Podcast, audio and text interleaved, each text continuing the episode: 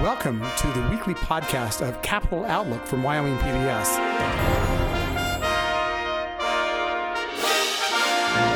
Capital Outlook is a weekly show broadcast whenever the Wyoming legislature is in session from Cheyenne. To learn more, visit us at wyomingpbs.org.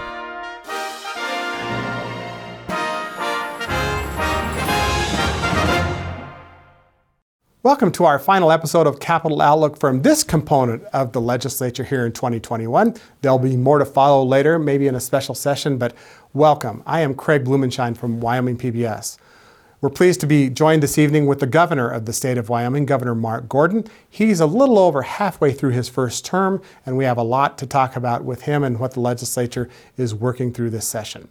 Then our weekly conversation with the majority leaders of the Wyoming legislature, Representative Eric Barlow, he's the House Speaker, and Senate President Dan Dockstader. Then we're going to turn to the minorities perspective with minority whips. That's Senator Mike Gierau and Representative Andy Clifford, and we'll end with our Capital Outlook profile this week with Representative Chuck Gray. That's next as Capital Outlook starts now.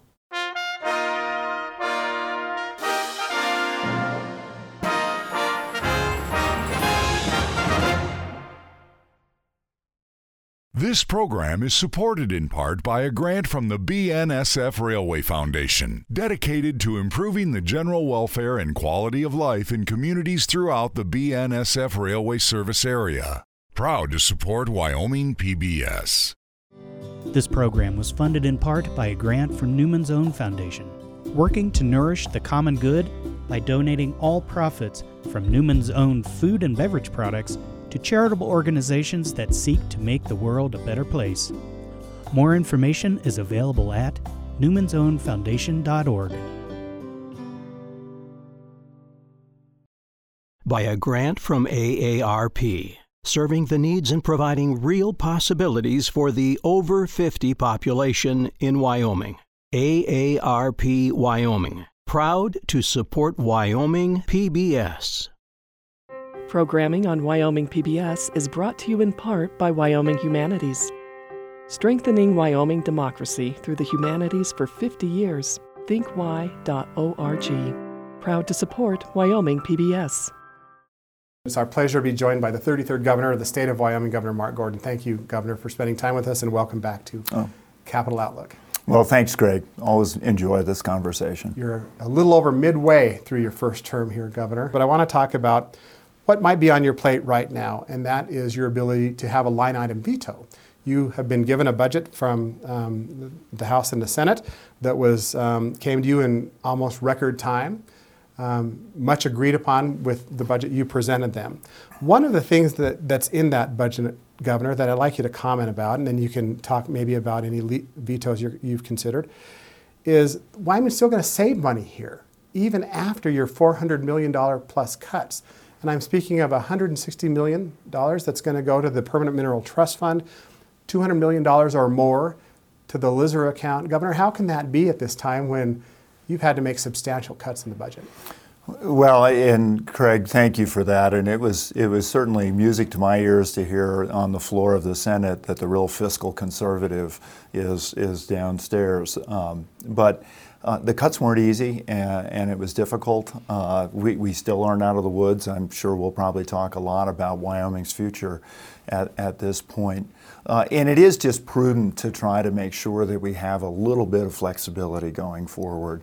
Uh, and, and that's what the LISRA does. And, and, and I think you know, and hopefully the, uh, the people watching know, that the LISRA really backstops so many things we do, from schools to the Hathaway to general fund spending. It, it really is sort of the gasoline behind uh, what happens during the, the, course of the year. So, so I do think it makes some sense to put, uh, to, to put money back there. Um, you, you, know, this has been an, an incredibly trying, you, you, said a little bit uh, over halfway through my first term, which seems like it's been about 40 years uh, over the course of 2020. Um, but, but we have, um, it's been a very complicated time financially. Uh, at a time when we were cutting 400 and $30 million at the same time. uh, we were having to spend 1.2 of the federal funding, and now we have this new plan coming along. So it's a complicated time, and I think what we tried to do uh, in our budget, and I'm very happy the legislature saw it that way too, was to try to balance that against what the future is. Any red ink that you might put in the budget as far as any line item vetoes, which you have the power to do? I, I do, and we, we, we considered those very, very carefully. Um, you, you, know, the, the legislature, when I first became governor, we, we made a big point about not legislating in, in uh, the budget. Uh, and so, for the most part, uh, the, the language cha- has changed from the governor shall do this or the executive branch shall do that to it is the intent of the legislature that. Uh, and, and so, where those places are, uh, where there's very prescriptive, almost legislative approaches that come in the budget, which is unconstitutional.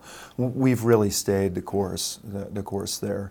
I'm a little bit concerned um, about pulling money out of corrections uh, to fund schools. We obviously know school funding is, a, is an enormous issue, and I, I, I certainly recognize that and, and respect it.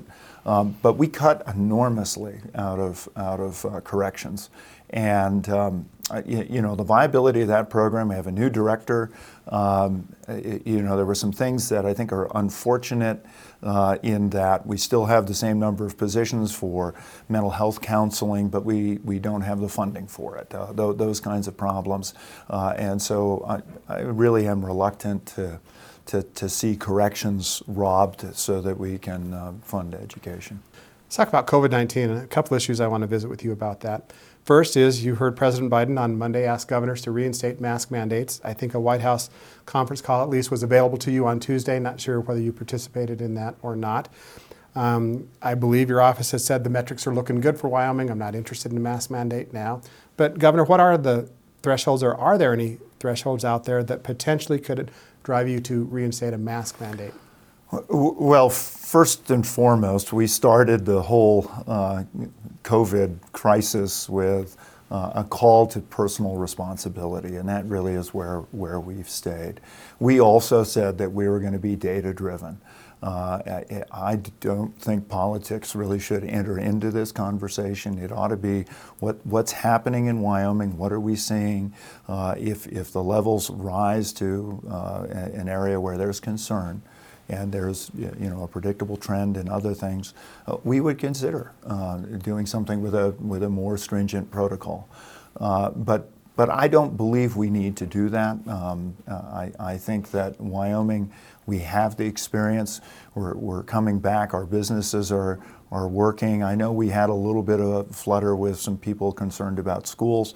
My interest, and I'm so happy we got our basketball tournament completed, even had a snowstorm uh, that, that kept people there, so it was Wyoming back to normal.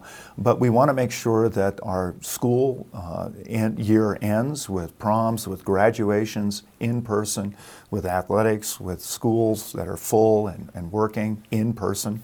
Uh, and, and that's where we want to we want to keep ourselves, uh, and and that's just due to the good the good work of, of Wyoming citizens. So we'll keep there. Seems to me that hospitalizations was what tipped you over the edge last that, time around. That that is correct. Uh, uh, hospitalizations, um, you know, I think it's pretty clear Wyoming uh, is vulnerable to uh, having neighboring states as well as our own hospitals over capacity fairly quickly. We saw hospitals close to Wyoming patients uh, in uh, uh, both in Montana and in Utah last year uh, for a period of time, also South Dakota. Uh, and, and that's where the best care that you can get in Wyoming, that, you know, that tier four care, care goes. So, so it is, a, it's, a, it's a complicated um, assessment uh, we, we have to take into account what's going on in our neighboring states, but most especially here. But the nice thing is that our hospitalizations come, have come down and they have stayed at a relatively low level. I want to talk to you about Medicaid expansion. Mm. Um, it's been uh, vetted in this legislature, historically passed the House, died in a Senate committee this week. You've been a little quiet about it from your executive office, Governor. What did you think about um, as this was matriculating through the process? Well, I think there's some concerns. Um, I, I, felt, and, and Craig, I did, uh, I did ask that the Senate hear it on the floor. Uh, I, I, know there's a lot of reluctance to even uh, consider it, look at it, but I'm hearing from constituents, others have heard from constituents. It's a much more balanced uh, group of, of uh, uh, I guess, comments that are coming, coming our direction. I, I, was frankly very surprised that it passed the House. Um, I had uh, talked to both the House and the Senate to figure out if it was going to go anywhere, um, and was pretty much told that it might not happen. Uh, and then it did, and it came out of the House. Um, I, I uh, talked to Senate leadership and said, I, I think um, you know it, it, got out of committee the first time in the Senate. Um, at least it should be heard on the floor. I don't know how the vote's going to go. I'm not trying to be in the middle of that, but but at least it should be heard on the floor. Uh, to, to your point, though, where where do I stand on this? Uh, I have asked uh, the Department of Health uh, to work with me uh, to, to really think about what the implications are. Right now, we know that they're throwing money, it's sort of an outright bribe. Please join us in Medicaid expansion. Um, and, and I think there's wisely some who are saying, what is the cost going to be down the road? Well, we need to know that. Uh, what I think people really have to bear in mind is medicine in Wyoming is in trouble. I think we, we all know that. Uh, you know, we, we, we have uh, a challenge keeping doctors here. Uh, we, have a challenge with our client base. Uh, most of our uh, most important medicine, um, you, know, the, cardiac and other things, ends up going out of state. It, makes things difficult. So, regardless of whether we pass Medicaid expansion or not, we've got to talk about what medicine in Wyoming, and particularly medicine in the central part of our state, is going to look like. so it begs a question, and part of this was in testimony um, um, on the House floor, and again in committee this week. Okay, we have been at this for a long time, and we have tried to have solutions for healthcare. Can uh, private sector folks buy into the state health program? This thing called cowboy care that uh, uh, former Speaker Harshman talks about. We have tried everything under the sun to improve it, and there's nothing else out there. This is it. Right. Do you agree that this is it? No, I, I think that um, uh, you know, hopefully over the next couple of years, uh, uh, we'll have a, a, chance to really discuss what the options are going forward. I, you know, as you said, uh, we had Cowboy Care, we had the, the pool for those that were uninsurable. There were a lot of uh, aspects uh, around that. Um, there's been a, uh, you know, everybody has talked about ways that we can bring more competition to Wyoming, uh, ways that we can try to drive costs lower. All of those are, I, I think, still on the table and, and, worthy. But the problem is, we just don't have the volume. Uh, and that's going to continue to be a problem. And, and what, what, sort of holds that up, in my mind, is that uh, CARES Act came, uh, hospitals got a tremendous amount of just uh, you know, I guess a lot of money that came over the Infusion. transom yeah. last last year. Um, this new ARPA uh, plan will probably bring more.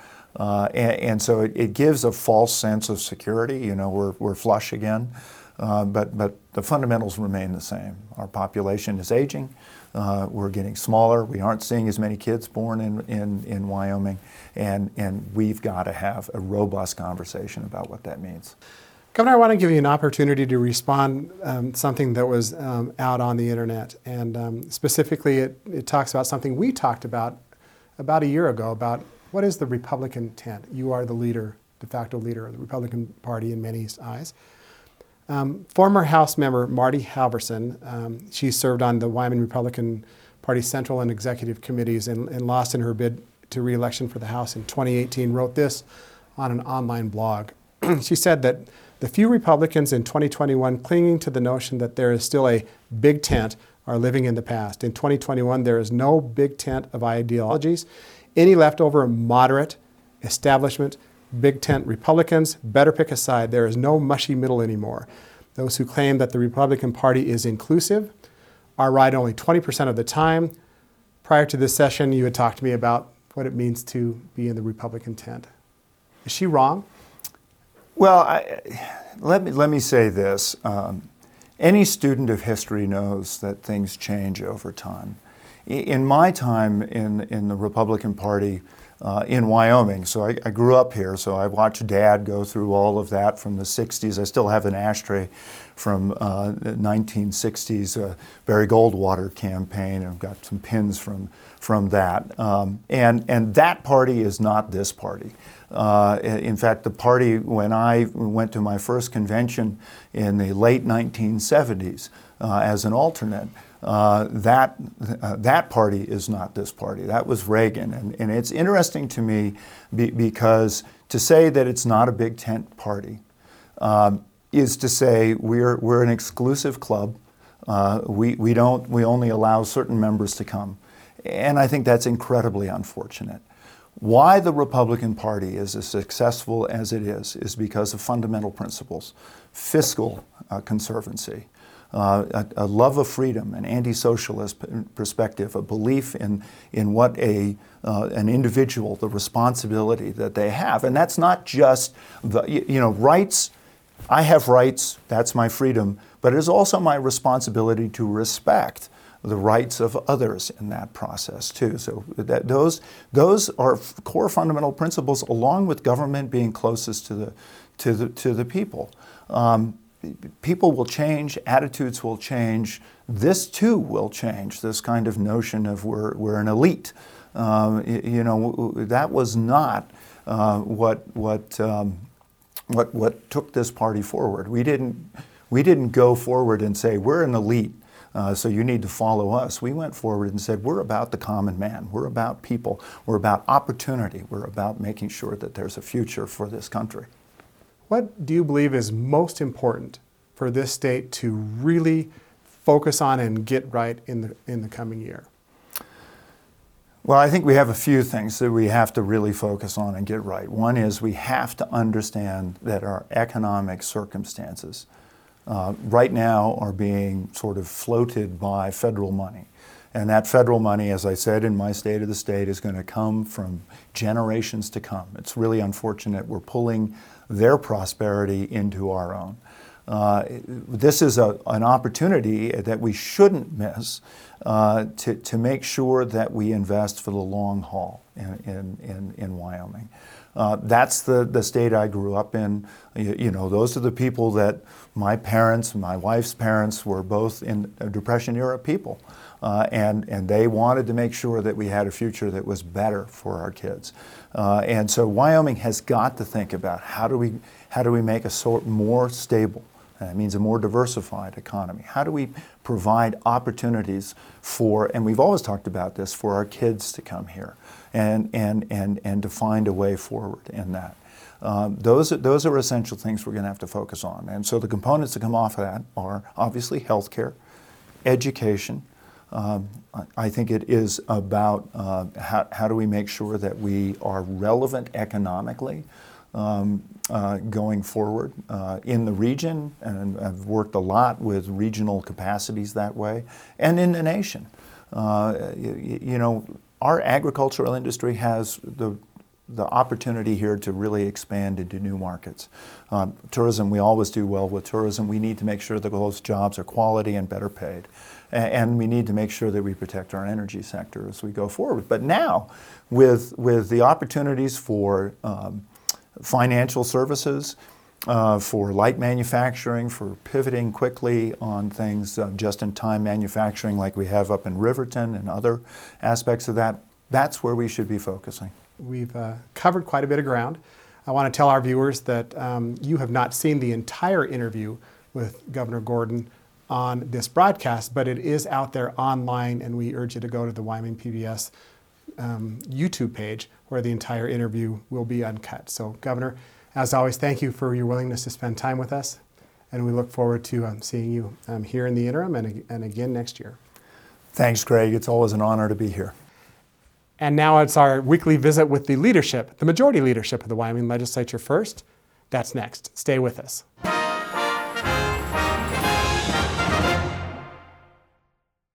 It's again our pleasure to be joined by the leadership of the legislature, House Speaker Eric Barlow and Senate President Dan Dockstader. To you both again, welcome back. Good morning. We visited with the governor about this a little bit, and it's something that I'm having some interest put my way about, and that's the fact that the state is saving money at the same time the state is cutting money, and specifically $160 million in the budget you sent to the governor will go to, in the Permanent Mineral Trust Fund, $200 million plus over the next year and a half, maybe into the LSRA, Legislative Stabilization Reserve Account.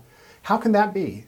And what should Wyomingites think about when they see that, That's Mr. a, President? that's a big picture decision. We send 160 into the permanent mineral trust account, and then we are able to turn around and draw millions over the years from that, and continue funding Wyoming.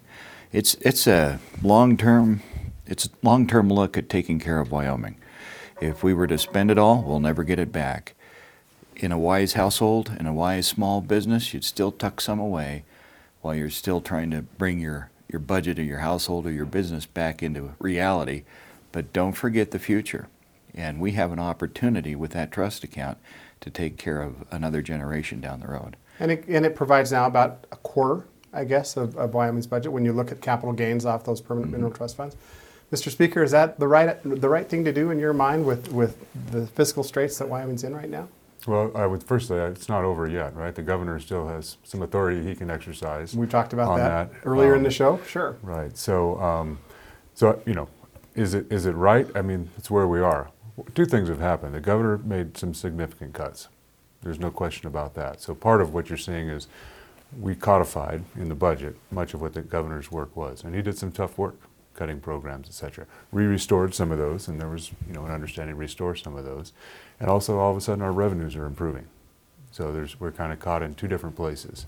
Um, so I don't know that it's you know incorrect to do this. Um, timing can maybe would have been a little um, we'd have liked a little different timing, but it's not. I don't know that it's uh, you know it's not uh, a coup de grace anything, and it's not over yet. We've talked briefly in the last couple of, of weeks with you about um, the American Rescue Plan and its impact on a lot of decisions that are being made, but also it's going to lead likely now to special session discussion. Am I accurate about that? And what are we looking at perhaps in July with a special session? Uh, We're looking about the middle part of July, once we get the holiday over with, uh, July 4th, and get in front of uh, Frontier Days and come down here and get some work done where we can really focus on it. S- And by that time, we'll have the rules and regs out. We'll know just exactly what we're dealing with. You've said before, Mr. President, that you want this to be more legacy oriented rather than today oriented. Is my- that still your thinking? In my opinion, I want that money to go into projects and, and things we do across the state that will benefit the, the next generation out. I want to be careful with that. This is, this is going to be too easy to spend this if we're not careful. I want to make sure that we help our communities across the state with, if you will, legacy projects that we can look back and say, that was, that was done uh, through, through a process that included study and wisdom and, and not just writing the, the checks out to the folks, but helping our communities spe- specifically with projects that will take them into the next generation. Mr. Speaker, are you on the same page there? I think very similar. I think that um, you know everybody's hand is out. Let's be honest. We've got we got bills up there that we've already worked that you know try to get in line for some of those funds, and I think we have to. And it is a that lot out. of money. Well, One it's point three yeah. billion dollars. Yeah, it's uh, it's significant, and um, and so anyway, so there's a lot of there'll be a lot of interest, and you know I think there's probably, from my view, it's you know maybe we patch some holes, some things that we you know had to deal with this this in this current budget. We fix some of those things, and and then but hopefully the majority of it we look out further, and we really have something that's multi generational. You now are looking at the interim. Um, your, your committees are having discussions about what they'd like to study. Um, certainly, the American Rescue Plan um, is going to be um, a big topic. We've talked about it in the special session. What else is on the top of your list that this legislature really needs to study and consider in this upcoming interim? Mr. Speaker, I'll let you start first there. Well, part of it, and our body had, has 18 new members. So part of the interim is just educating new members. As, you know, they, new members come in in a general session. So it's fire hose. This, this year happened to be, you know, a sprinkler system because they were coming, going on and off and we're meeting in a disjointed type of an approach. So part of the interim for me, and I hope is what we do, is we just start educating our body again building some knowledge about these different things. So judiciary spent a lot of time on justice reinvestment and things like that for adults. So maybe it's time to take some look at some some of the youth, you Juvenile know, youth juvenile side. Um, you know, uh, labor health. If there's other things we can um, address there. I mean, so I think part of it's just education. What's out there? We've got a fresh fresh faces, fresh thoughts out there. They're going to bring some things to the table, and I think we, you know, we try to be open with that. And management council is going to, you know, give them some direction, um, but hopefully, I, I, I would like to give them a little bit of a, you know, free reign too to explore some things. Maybe there's some things out there that, you know, folks like me haven't are overlooking. We have some uh, new people that haven't had an experience out there in uh, in-person meetings in the interim, and that's, at least on my side, that's my goal, is that we, we come back, go to work face-to-face, leave an option for those people who can't do that or are cautious about it. But uh, bring people back, let them get to know each other, let them get to know the interim process, and delve into the dif- difficult topics. For example, I'm already on the phone with Tex this morning regarding minerals for the interim. Uh, it's, it's time to go back to work in person. Is there going to be pressure because of all of the technology in the capital, which has worked, I think, extremely well to bring Wyomingites direct video access to meetings that may not be out there if the meetings, interim meetings are in other communities? Is there going to be pressure to have more interim meetings in Cheyenne? I don't know about, no, actually, I don't think there'll be more pressures, because I think one of, the- always been my experience is going out into our state and going throughout the state, you know, whether it's a regional issue that you're looking at as a committee, or um, you just, and you get to visit, you know, other communities, visit facilities in other communities, learn about things. So I don't, I don't think the, the technology will, will hold that back, because I think that's one of the more powerful things that we do as the Wyoming legislature, is in the interim, we go out and we, we work around the state, we listen in the state. This year I'll also have uh, redistricting, Yes. and so that obviously is, you know, very hands-on activity. Get out there and understand what the different communities and interests are. So I don't, I don't think the technology is going to try to, is going to tether us to Cheyenne. Now, do I think that there's going to be people that are interested in us taking the technology with us? Perhaps. Potentially, yeah. And we'll closely look at the communities we meet in to make sure that there's the support for that technology. Mr. President, you talked about bringing bills back um, via management council or others. One bill that didn't, won't make it to the floor, it appears, is Medicaid expansion. I want to briefly give you an opportunity to talk about that. Are you sad that it's not going to be debated on the floor of the Senate? Are you pleased that the committee did its work? Let's move on. My focus was to make sure we used the process, trust the process. There are those who would say, well, leave it in a drawer. Now, knowing that the, the Senate is very cautious about this, doesn't have the votes for it, still the opportunity came that um, we could assign it to a committee. And there's always those assignments that you question. where- And there was an attempt to really move it in this particular right. case. I come from the school of thought that that topic is a labor and health topic, and that's where it's going to go. And I'm not going to play games with committee assignments. We're going to put it there. That'll allow people to watch and still participate. And it's just trusting the process. Will it eventually come to the floor? Maybe sometime along the way. But right now, um, it hasn't. And it came out of the other body with a four vote advantage. Is that a mandate to take it through the process? I'd ask that it'll have its time, but we're not there. Am I sad? We, we have to find that balance. People of, of many faiths look at their responsibilities to take care of the poor and needy. I still put that in my mind and, and try to sort that out as we deal with this. But right now, we have to be very careful about our fiscal picture, and I'm going to weigh in on the side of fiscal caution. As we go, um, in our last time together here for a little while, um, outside of the extraction industry, what new sectors is the state nurturing perhaps that you are most excited about that might bring um, um, some, some real excitement and, and energy, pun intended there, I guess, but to Wyoming? I think that there's been a lot of um, work on the uh, digital assets, the um, cryptocurrency, all, all those things. And quite honestly, they're out of my even understanding. I'm, you know, I'm, I'm trusting some other folks that we're actually bringing, and I think they're actually starting, starting to see some of that fruit. You know, we're starting to see those companies being interested in Wyoming and coming here. So that's one that I think is out the door. We're, we're already in that, and hopefully that actually brings other things here that, that tag on to that. So what are they? You know, I think that's that's still out there. I mean, I'm still on the ranch doing, you know, doing the agrarian thing. So I'm not on any cutting edges. With your um, flip phone, I'll let our with viewers my flip phone and my yak. I was about to add the yak.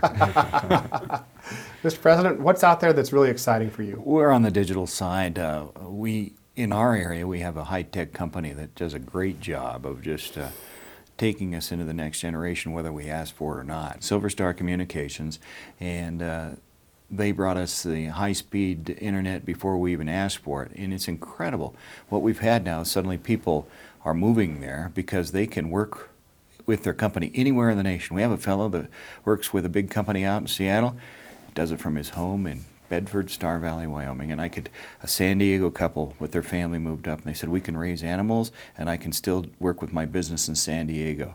And uh, they're kind of family value oriented. They love the place. That's happening. At the same time, uh, we work with Silver Star to go out and reach out to companies and say, can you bring your company to a place like uh, beautiful Star Valley? Because we have all that you need in terms of uh, digital assets and digital power to, to make sure that you can do what you do. We're, we're making trips. We're flying out and talking to people. That's going to be, in addition to all my emphasis on minerals, I'm going to I'm going to focus on that as well. As I say each year, um, we appreciate the access that we have to you and that other reporters have to you. I think that we're blessed in Wyoming that you offer this level of transparency that isn't available everywhere else, and we very much appreciate your time each and every week. So thank you again for joining us. On Our pleasure. Outlook. Thank you for Thank taking you. interest. And now we'll hear from the minority leadership of the Wyoming legislature, Minority Whip Senator Mike Gierau and Representative Andy Clifford. That's next.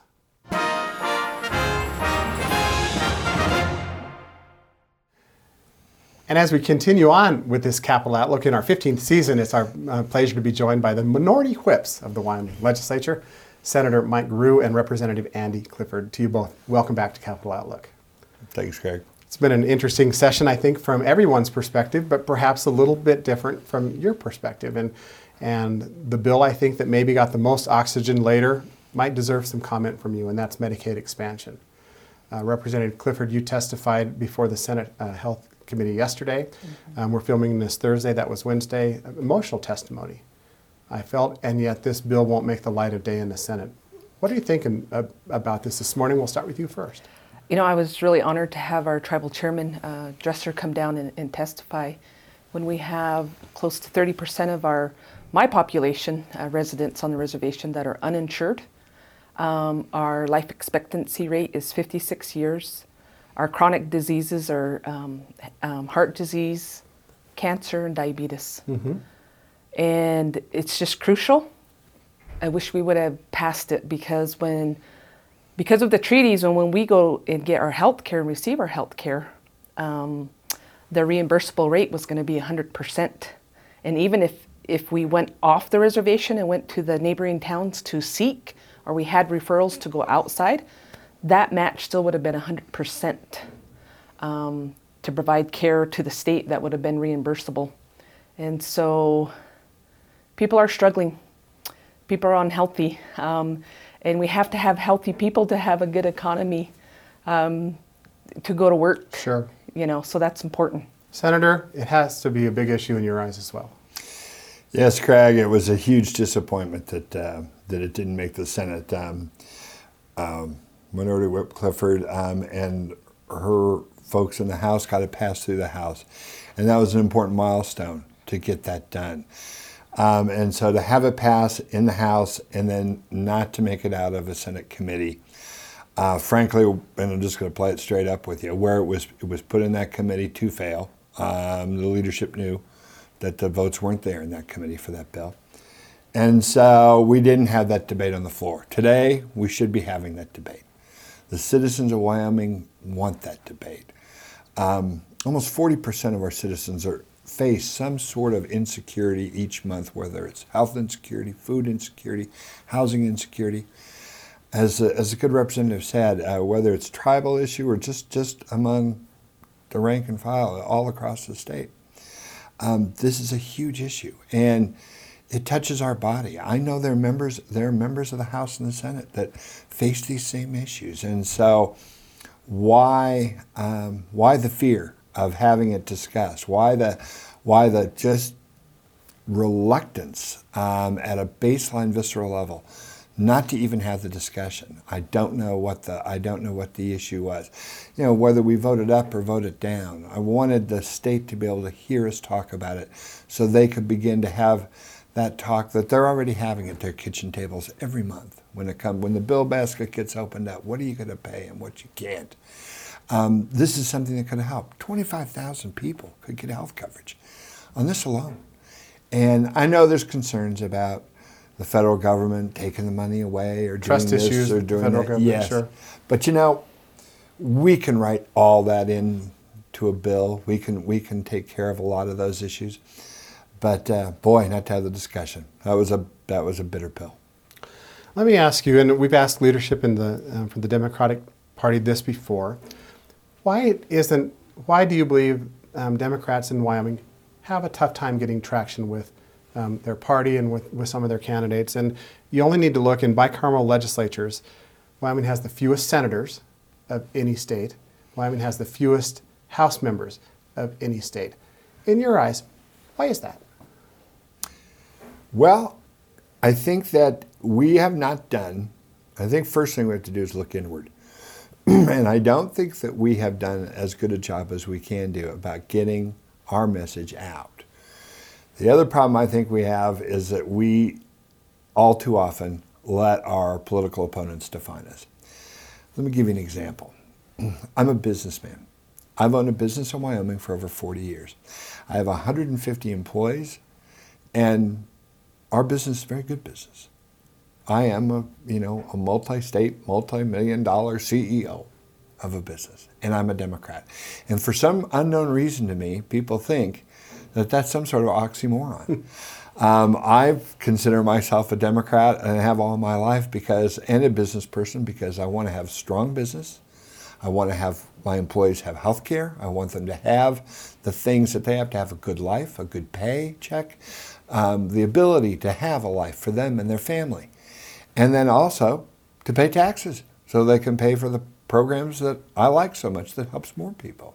To, for me, it's multifaceted, and just being an Indigenous person and the values that we have, we align better with those democratic values and the Democratic Party. But I, I think I put the onus on us as, as the elected Democrats, and I think that we can do a better job. We have to because we're in it, we're experiencing it, we're in the session, we're, we're in the process. We, we are, are voting on things that are crucial to Wyoming, and I think um, for me personally, there was always that fear. The fear, and I think that ideology, national politics, particularly now in this age, um, and I think we need to get over that. And I talk about myself too, that I, I need to speak up and I need to speak out, and that it's okay. And it's okay that we agree to disagree on that, but we stick to our morals. And I think at the end of the day, when we start fostering relationships, when we just start having a frank discussion about what it is to live in Wyoming, there's a lot of stuff that we'll agree on. And if we can craft legislation that can help strike a balance, you know, all of that, that good stuff that we, we learn every day here. Um, but I think we need, we need to step up in that. We do. As you begin to look back on the work of the legislature here, what are the positives? What are the, what are the good things in your eyes that you've been able to accomplish here in the last few weeks and then with the virtual session earlier? Gosh, it just Excuse me. It just feels like I don't do enough. Um, I don't do enough, so I, it's always um, warming to me when I um, hear from my colleagues and you know the little words of encouragement, but but particularly from constituents back home. You know, um, but I always constantly feel like I don't do enough. What has this legislature gotten right? Well, Craig, I think that, uh, you know, you kind of have to look at it globally. A year ago today, we were on the ropes in this state. A global pandemic, fear amongst the amongst the citizenry about where this was going and what was going to happen. Um, we had just left session. We passed a budget. All of a sudden, uh, because of other um, economic pressures um, in oil markets, all of a sudden oil was running at negative numbers. Uh, like say, a global pandemic sweeping the country. Um, we were on the ropes. Uh, the um, our, our financial forecast for that for the year that we just predicated a budget on weeks before were completely wiped out. And we um, we gathered in a, gathered in a special session. We worked with the governor, who I think did an excellent job. And you're asking before about you know Democrats and whether more. Sometimes I think we need to agree and, and know that we have agreements with folks on the other side. And one is I think our governor did a tremendous job of putting together a plan. I think that the, he involved the legislature. I think we stepped up. The federal government stepped up and is continuing to do so. And we have worked through this pandemic. I know it has not been easy for the governor, it has not been easy for us, but we've worked through it. And today, a year later, um, you know, people, everyone who wants a vaccine now in this state can get one, or very close to it. Within the next 30 days, will be able to. Um, because of the work the legislature did, helping small business, helping large business, I think that uh, we worked hard on that to, to make sure that the impact on those businesses was, while tough, um, as good as it could be, given given all the all the trouble that was there. And now we look at it now a year later, and we can see the light at the end of the tunnel. It's been a tough budget session. We have cut. We have had to make cuts. It's been serious, but I think that uh, with the next round of CARES Act, or ARP money, they call it, that we're poised now to receive, we might be able to backfill some of those things. And so, over the course of a year, we've gone through some real lows, but I think coming out of it, I think we can look look at each other in the eye and say we pulled together, and we came together as a state, and I think we've done the best we can do. And I also think that that's a roadmap for the future. Yeah, let's talk about the future a little bit. You both are in the process with your various committees of talking about interim topics. What does Wyoming really need to get right in the interim? Craig, I think that one of the things that we need to do is we need to be bold. We need to keep an eye on our past as far as as far as what has transpired, but we need to look to the future. Um, I see a future where we, we take some of this art money and we put we put together and work with the Wyoming Business Council, which I think did a tremendous job in the last year. But I can hope we put some money together. I mean, a couple hundred million dollars into a business incubator account where people can come business owners, startups, young people, people coming out of UW or our community college system can come with their ideas and work through a vetting system with the business council, bankers, our SLIB board, our top five elected officials, and, and, and really get a get a get an impetus to drive some new businesses that can stay in Wyoming. Um, I I think that's one thing that we can do. I also think that we can't stop looking away from these healthcare issues that we have.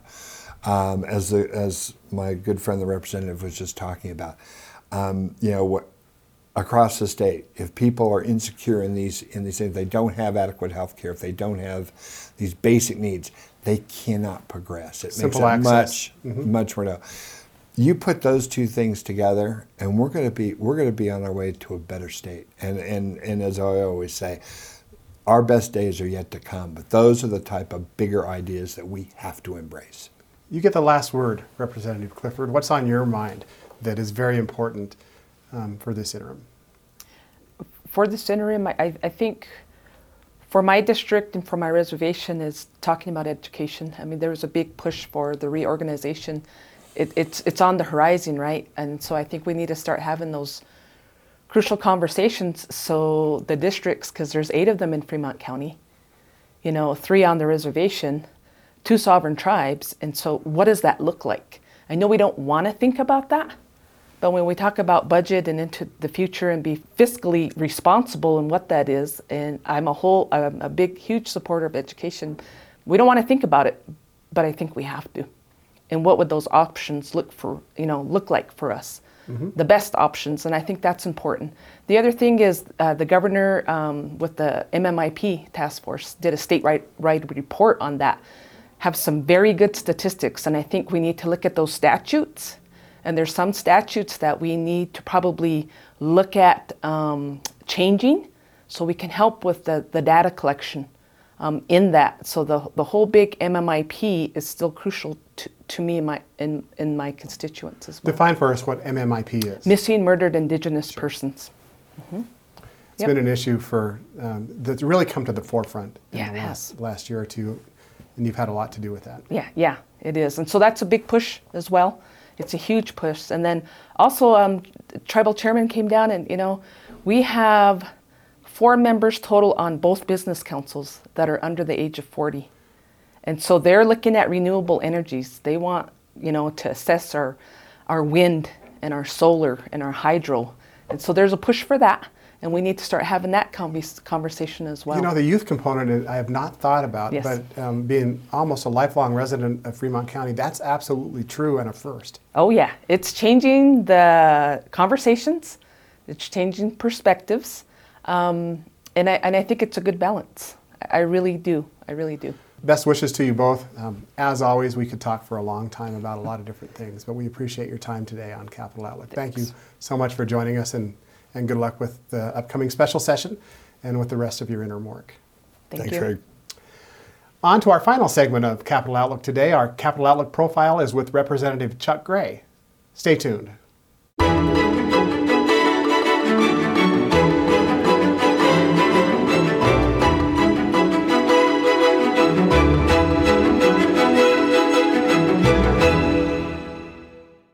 And as we continue on with Capital Outlook, it's time for another Capital Outlook profile. And we're pleased to be joined by Representative Chuck Gray. Representative Gray, you represent the constituents of House District 57 in Natrona County. Thank you so much for joining us. Thanks for having me. I always enjoy long form journalism, and uh, this is a great opportunity. Thank you. You're sure welcome. You're on. Um, you're not the youngest member of the Wyoming legislature anymore. We were talking off camera, but you're about the youngest. Um, did you see yourself serving just 10 years ago when heck you were still in college? No, I, I wanted to get involved in, in small business. Uh, my family's radio business. That's originally what I was focused on. But I, I started to get involved around 2013, 2014. I was very concerned, as I am now, about our state's fiscal position, where you look at the history of the general fund, where you had biennial to biennial growth of 40 to 50% within single agencies. And it was a period when we were flush, and I, I thought we needed to be saving more at a time when a lot of the, the newspaper media had that mantra about uh, when, when do we know what's a rainy day? That was the mantra they were repeating in 2012, 2013, 2014. Well, my feeling was if, if you're asking the question, it means we're probably not in a rainy day. And so I got involved thinking we need to be saving more. Give us an idea where you grew up, Chuck. Uh, where'd you go to high school? Well, I went to high school. Loyola High School was, was the high school I went to. It was a Catholic school.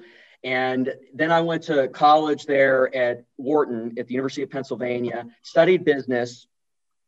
And after that, came in my family's radio business, wanted to get involved with that. So was 22, started with that, and then became a precinct person in the uh, Republican Party here in Natrona County in Casper, um, and then and then became more involved in county activities, county party activities in 2014. Uh, ran for the legislature, was very close, but was a little bit short. It was a great experience learning how to campaign, how to, t- you know, how to, how to get out there. I love the door-to-door interaction. I love sure. the interaction with with my neighbors, my constituents. It's really just something I, I enjoy so much about this job. The phone calls, the the talking on their door, the emails. It's not always, I'll tell you, you go on Twitter, I mean, there's a lot of people that don't like my perspective. There's no question about that. But I, I like engaging in that discussion and, and the radio background has sort of amplified that. So you ran initially calling yourself an outsider. Mm-hmm. Do you still feel like you're an outsider? Absolutely. I think I, I bring a different perspective in terms of the spending. I think that our spending, frankly, at the state level, there's a lot of room for reduction. I want to ask you a quick question about that, Representative Gray, and and we're going to ask about your service now on the Revenue Committee, which to me is almost like an oxymoron. Representative Gray Revenue Committee, and we'll talk about that in just a second. But I want to dig a little bit deeper there. Um, about a decade ago, you know, the general funds spent about a billion dollars more than it was today. So expand upon, you know, what you have just just talked about about um, Wyoming's still um, fiscal challenges with its spending? Well, the challenge in the way it's presented is the comparison point is usually 2013 to 2014, where we started to have this sort of, if you look at it as a line inflation adjusted, it's sort of this plateauing, uh, this upward plateauing. Yes, there's a growth there, but it's an upward plateauing as opposed to the last 20 years. And if you look at the last 20 years, those that 2004 biennia, that 2006 biennia, and especially and to some extent that 2002 biennia, we were seeing 40 to 50 percent growth within the agencies, and that's across the board. You can you can look at 100 series in in workforce, or you can look at 900 series, which is the contractual series for these agencies, where they go out and and contract out with an outside source an outside contractor to do the work of the agency. It was across the board. It was within the agency in terms of uh, 100 series growth and 900 series growth. And that's never really been corrected for. So the right comparison, it's all about your comparison point. Are you comparing to 2014? Are you comparing to 2016? I've seen that comparison too. Are you comparing to 2000 or 2002? If you compare inflation adjusted to 2000 or 2002, you're not your percentage growth agency to agency is going to be a lot higher and the reality is is that wyoming still has i mean depending on how you calculate for the alaska the the the oil share they send out to alaska citizens which is a little different from the oil and gas uh, the mineral severance share we still have in Wyoming the highest per capita spend. And, and yes, we have a rural population, and that's great. But look at South Dakota, their per capita spend, which is a lot lower. I mean, I'm, I'm not saying that we compare to states that, that have more scale. There's no question there's less scale, Wyoming, but should Wyoming really rank as the highest per capita spend? I, I think that that is not consistent with our conservative values we're filming this just before the, the session resumes here in the legislature. And, and just yesterday, Rush Limbaugh passed away, and he has been, in a, in a way, a mentor to you. Um, you've reflected that he's one of the reasons that uh, are an inspiration for you to become the conservative talk show host that you try to do when you're not uh, not running for office. Yeah, uh, Rush is it's just tragic what what what happened and Rush has been a huge inspiration for me. I think about what he. When did you first start listening to him?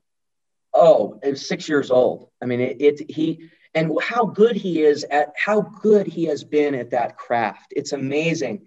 When I started the radio show, all the difficulties that came with that as I was trying to, to get better and better and listening to Rush, hearing how he he mastered the conservative talk radio craft. I mean, he created it basically. And and uh, just he's an American patriot, a legend, and a huge inspiration in my life. I wouldn't be here without his inspiration. There's no question. The conservative movement wouldn't be here either, and and it's a huge loss, huge loss.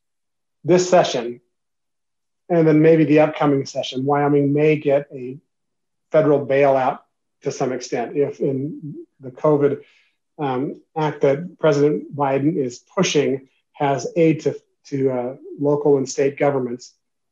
What should Wyoming's response be to that aid? How do you perceive it should be used? Well, I think any aid that, that Wyoming does receive needs to be distributed to the citizens. I had an amendment on the in the COVID special session that would have provided property tax relief and some sales tax relief to Wyoming citizens with the COVID monies and that was defeated. So I think this idea of growing government with the COVID monies is is wrong. I, I do not think the federal government should be in the business of bailing out states. I am opposed to that. I've signed on to some letters about that. Um, I think that Wyoming, we've while we do have our fiscal challenges, it's nowhere near like these left-wing states like California and New York. And, and the question, the question I want to ask you is: This going to hinder Wyoming's ability to find its way forward? do you think? Well, I think it, it, certainly if if our state becomes reliant on federal funds, I'm opposed to that. And I see that you can go through bills all the time that pass that I've that I've been against. I the strings attached on these funds oftentimes aren't talked about too much in the media. Sure. and also the debt at the federal level that we're running up that we're leaving our children and grandchildren and and I want to be part of the solution on this. One of the reasons I, I got involved in policy, I want to be part of the solution on the spending, not just say more, more, more, and more uh, from from the federal government. No, we, we we need to get a balanced budget. We need term limits. Another thing I've been working on at the state level, and, and I think we need at the federal level too. We need these controls. So, Representative Gray, you're a member of the Freedom Caucus. What is the Freedom Caucus? Um, you meet, you organize a little bit. What what are you hoping to do as you craft your way through this session? Well, this is a concept that has been there since I've started in the legislature. It's gotten a little more media attention, but conservative members, we meet, talk about how we can uh, how how we can be effective, and I think that's important. We want to be effective as conservatives in in in the legislature.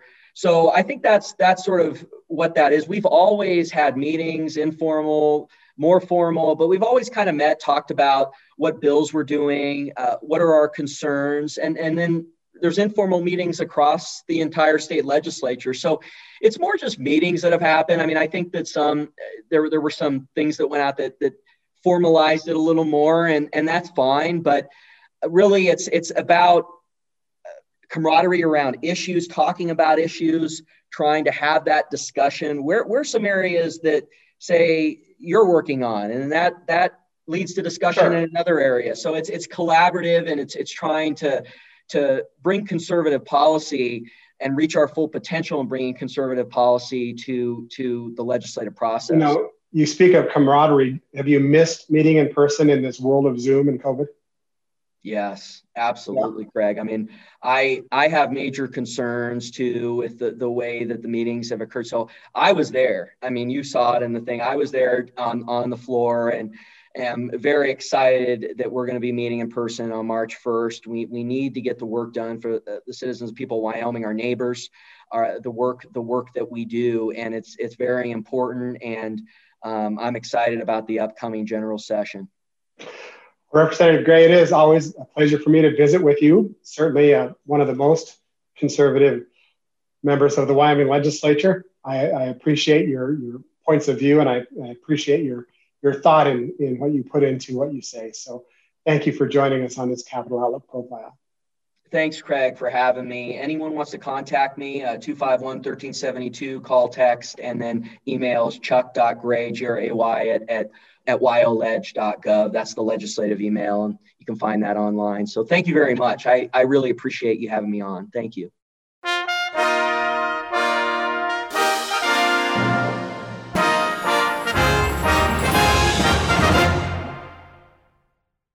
This program is supported in part by a grant from the BNSF Railway Foundation, dedicated to improving the general welfare and quality of life in communities throughout the BNSF Railway service area. Proud to support Wyoming PBS.